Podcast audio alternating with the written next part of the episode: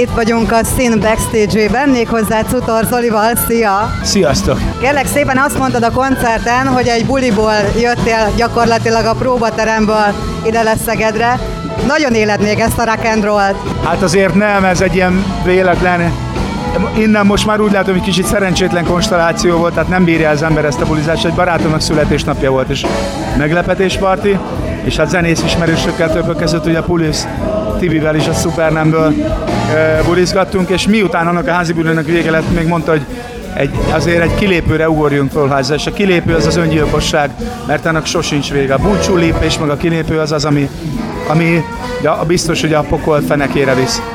és ez történt velem, és hát úgy gyakorlatilag úgy érkeztem a próbaterembe, hogy hogy remegett kezem lábam, az autóban aludtam egy kicsit, de, de látod, hogy a rock and milyen, hogy nem kell semmilyen tudatmódosító, meg pia, meg semmi.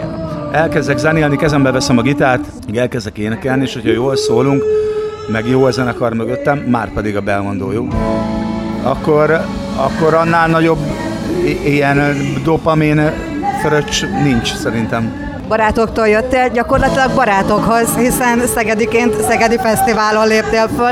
Milyen itthon játszani? Én nagyon szeretek itthon játszani, én azt szeretném igazán, hogyha kicsit később tudnánk játszani.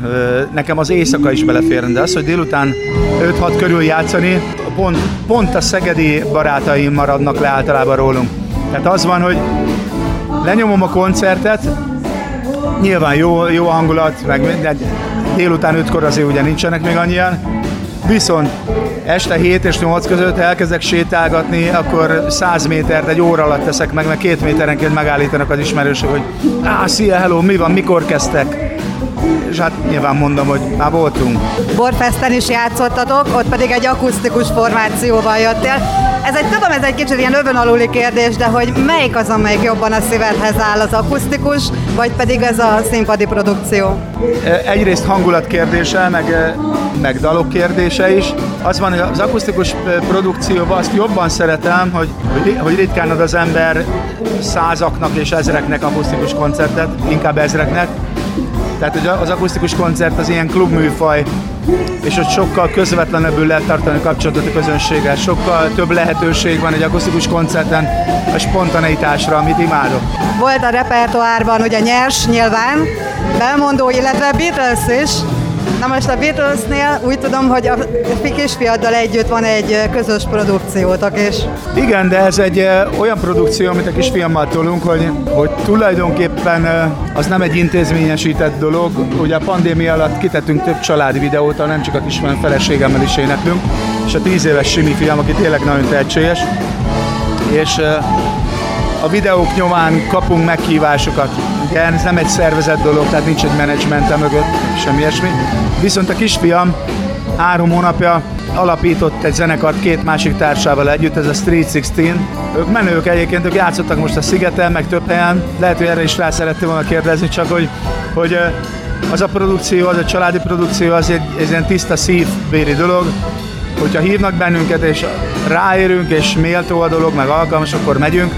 Egyébként nincs külön szervezése annak az ügynek. Nem félsz attól, hogy egyszer csak kiveszi a gitárt a kezedből, hogy apa most már pihenj? Nem, hát ettől egyáltalán nem félek. Van, amitől félek, de az egyáltalán nem ez. Attól félek, hogy olyan gyorsan fejlődik, és olyan gyorsan az ölébe potyan minden, hogy, hogy nehogy az legyen a vége, hogy már tizenévesen kiég ettől sokkal jobban tartok. A tehetségkutatás, illetve a gondozás nem áll tőled messze.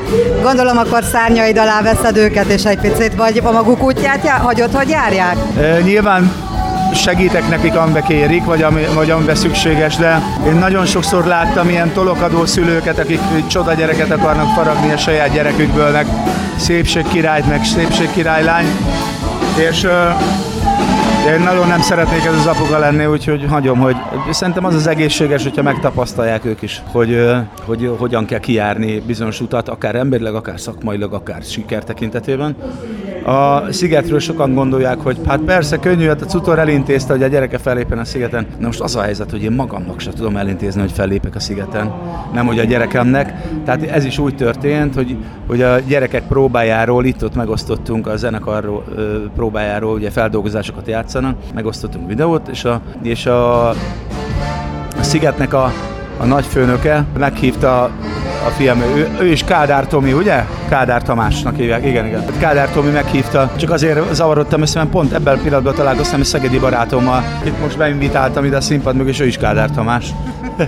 De Kádár Tamás, igen, a, a Sziget főnök látta ezt a videót, és meghívta őket a tribut színpadra játszani. Tehát nem úgy, nem úgy történt, hogy, hogy én kikönyököltem, hogy a gyerekeim ott játszanak, nem is csinálnám meg nekik egyébként. Preferálod ugye az élőzenét és ennek a népszerűsítését is, és Szegeden is elindult egy kezdeményezés már egy jó pár évvel ezelőtt, aminek te is oszlopos tagja vagy, ez a City Rocks.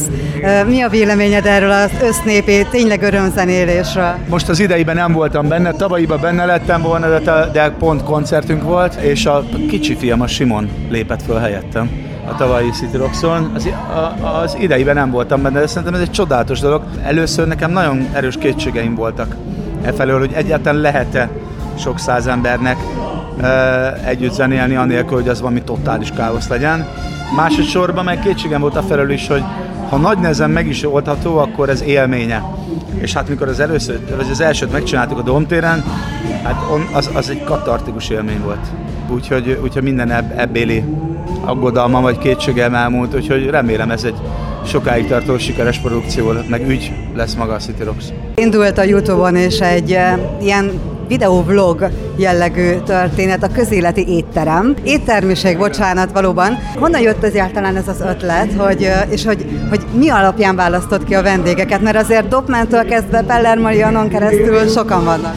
Van egy nagyon kedves gastroblogger barátom, Rauf Szemen Tamásnak hívják, ugye vele közösen csináljuk ezt a, ezt a blogot, és mi már évek óta kacérkodunk egy ilyen ötlettel, mert hogy nagyon hasonlóan gondolkodunk a világról, nagyon más területről jövünk, nagyon mással foglalkozunk, de az értékrendünk az kísértetésen hasonlít egymás, hogy nagyon közeli.